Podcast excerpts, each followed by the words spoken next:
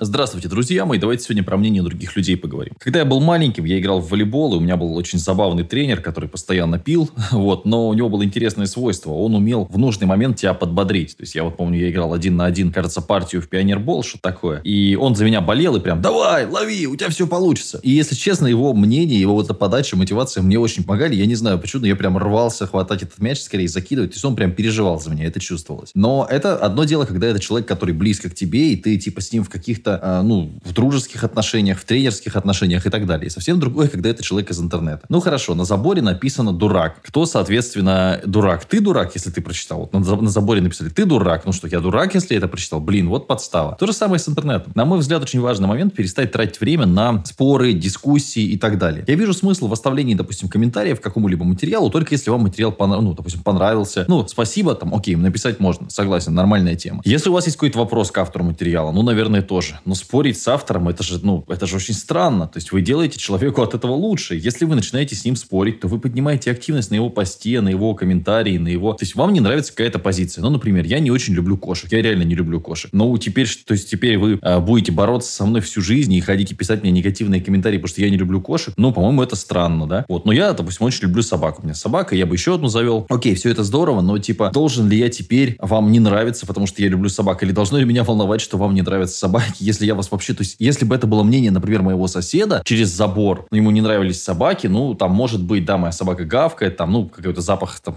я не знаю, что запах хоть не сильный, но он тоже есть. Ну, то есть, какая-то вот такая история. Окей. Но это вообще, то есть, мнение чувака, который живет там в Ханты-Мансийске. Ну, отлично. Или, знаете, я, э, когда был в Чебоксарах, я, ну, как бы меня спрашивают, как тебе Чебоксары? Я сказал, ну, отстой. Ну, очень стрёмный город, страшно там ходить. И на меня теперь обижаются люди из Чебоксар, типа, вот, ты обосрал Чебоксары. Я сказал реальность. То есть, вот в моей картине мира Чебоксары стрёмный город. Или я похвалил Йошкар-Олу. Это всех так удивило, типа, Матвей, ну вот Йошкар-Ола, что такое? Там шикарный центр города, если будете мимо проезжать, заедьте в Йошкар-Олу, как там, ну, в общем, там этот, они очень красиво оформили, там набережная это называется, я не знаю, центр это или не центр. Вот, ну, в общем, набережная, там очень тут неплохо, я с удовольствием заехал бы еще в Йошкар-Олу, просто так тусануть. Ну вот и все, а что вам еще хочется знать про Йошкар-Олу? Все нормально, но почему, почему так прям вот волнует? А, а волнует, потому что задевает. А почему задевает? Потому что человек или не уверен в себе, или э, эта информация противоречит его каким-то ценностям и убеждениям. Ну вот, на мой взгляд, есть глубоко верующие люди, вот им нравится ходить в церковь. Ну, ходят и ходят, это их дело. Ну, то есть, почему меня должно это волновать? Ну, окей, ну, у них такое занятие. То есть, плохо, если они ходят там по улице, перегораживают проезд и так далее. Ну, конечно, это не очень, да? Но они же там сидят сейчас спокойно, занимаются своими делами. Абсолютно никому не мешают. У них есть какие-то там э, свои убеждения. То есть, если в твою жизнь никто не лезет, ну, почему тебя должно волновать? То же самое, допустим, с этими геями. Ну, я не знаю, почему у многих такие прям стереотипы. Ну, чувакам нравится жить там вместе. Я не знаю, почему. Может быть, это какая-то генетическая, говорит, мутация, проблема, я не знаю. Или просто у них, ну, я понятия не имею, мне это не интересно. Но они, типа, живут вместе, ну и пусть живут, какая разница. То есть я отношусь к этому нейтрально. Если они жили бы там, не знаю, на соседнем участке, опять же, да, и постоянно там устраивали оргии там на улице, ну, наверное, мне бы это не нравилось. Но мне бы не нравилось, если бы я, люди с э, обычной ориентацией устраивали там оргии.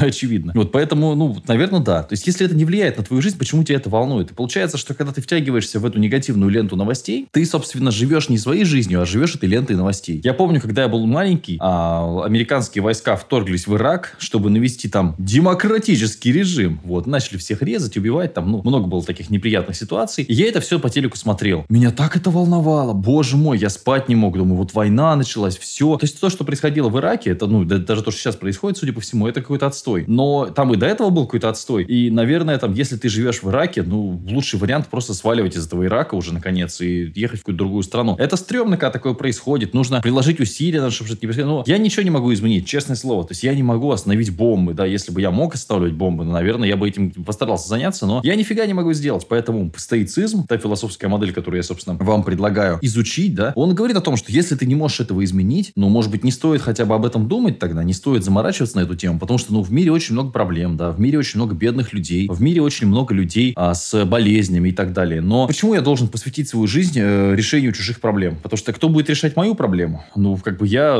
не знаю, может быть, у меня какое-то неправильное там ощущение от мира, но мои проблемы никто бесплатно не решает. То есть, как бы так очень редко кто-то попадается, кто хотел бы что-то там для меня сделать. То есть, в основном это все за, ну, коммерческие отношения, такой свободный рынок. И поэтому, ну, я работаю за деньги, другие люди работают за деньги. Мне кажется, это нормально. То есть, вот я сижу, записываю подкаст, потому что я зарабатываю деньги. Не конкретно на подкастах, но на том, что прокачиваю свое лицо, свою популярность, рассказываю людям полезные штуки, они приходят, покупают мои книжки в магазинах, да. Эти деньги я плачу строителям, которые сейчас у меня на участке, например, обшивают баню. То есть, ну, абсолютно нормальная коммерческая модель. Но почему-то у многих людей какие-то, какая-то постоянная бомбежка, какие-то переживания. Вас не должно особо волновать, что происходит в интернете. Подумайте, что происходит в вашей жизни. Легли ли вы спать счастливым? Счастливы ли ваши дети? Накормлены ли, сыты ли, обуты А какая там разница, с кем переспала там в очередной раз какая-нибудь там звезда? Да спит и спит. Ну, вы тоже с кем-то, наверное, переспали в этой жизни. Ну и какая проблема? Другой вопрос, когда вы начинаете э, или вами начинают манипулировать и прожимать. Вот это очень частая история, потому что много мне пишет молодых людей, там 18-17 лет. Вот, родители меня заставляют идти в ВУЗ. Здесь, конечно, есть момент насилия над личностью, безусловно, но нужно смотреть на позицию с двух сторон. С позиции ребенка. Ему хочется, допустим, получить онлайн-профессию и стать программистом. Это нормальная история. Технически он может пройти курс по программированию и там через месяц начать работать программистом. Но какова вероятность этого события? Очень сильно зависит от ребенка. Если ребенок не привык работать, привык раздолбайничать, то для него этот курс по программированию, например, обучение, да, это становится, ну, некой, знаете, такой вот спаситель, да, тиран родители, ребенок жертва, ну, классический треугольник, да, и вот спаситель курс по программированию. На самом деле это не так. То есть, если ребенок ничего не делал, никаких предпосылок у него нет, и в 17-18 лет вы встаете перед выбором, как родитель и как ребенок, ну, что ребенок вот сейчас ничего, то есть он просто учился в школе, все, и не на пятерке, то есть просто вот, ну, 3-4, 3-4, 4-3, ну, что-то вот такое, да, какая-то такая масса, потому что большинство, наверное, так и учится в школе, да, ну, там, хорошо, просто хорошо, или там просто, ну, там, ну, нормально, удовлетворительно. Вот, ну, естественно, его нужно куда-то отправить, и я прекрасно понимаю позицию родителей, которые говорят, иди в ВУЗ, ну, потому что объективно, если мы говорим про обычную работу, и если мы говорим про человека, который ничем особо не выделяется, а какой-то дисциплинированности у него особой нет, каких-то супер талантов, супер знаний нет, за свое детство, там, до 18 лет он не прокачал какой-то скилл, навык, в чем-то не стал там чемпионом, да, каких-то наград, ничего нет, ну, такой средний человек. Ну, а какой у него выбор? Только ВУЗ. Ну, правда? Нет, ну а почему? То есть он идет в ВУЗ, получает какую-то среднюю, средний человек, получает среднюю специальность, получает некую среднюю зарплату, там в дельте 25, 30, 40, 50 тысяч рублей и работает всю жизнь где-нибудь, ну, где-нибудь. Это нормальная история. В среднем месте неком. То есть не в топ, но как бы вот э,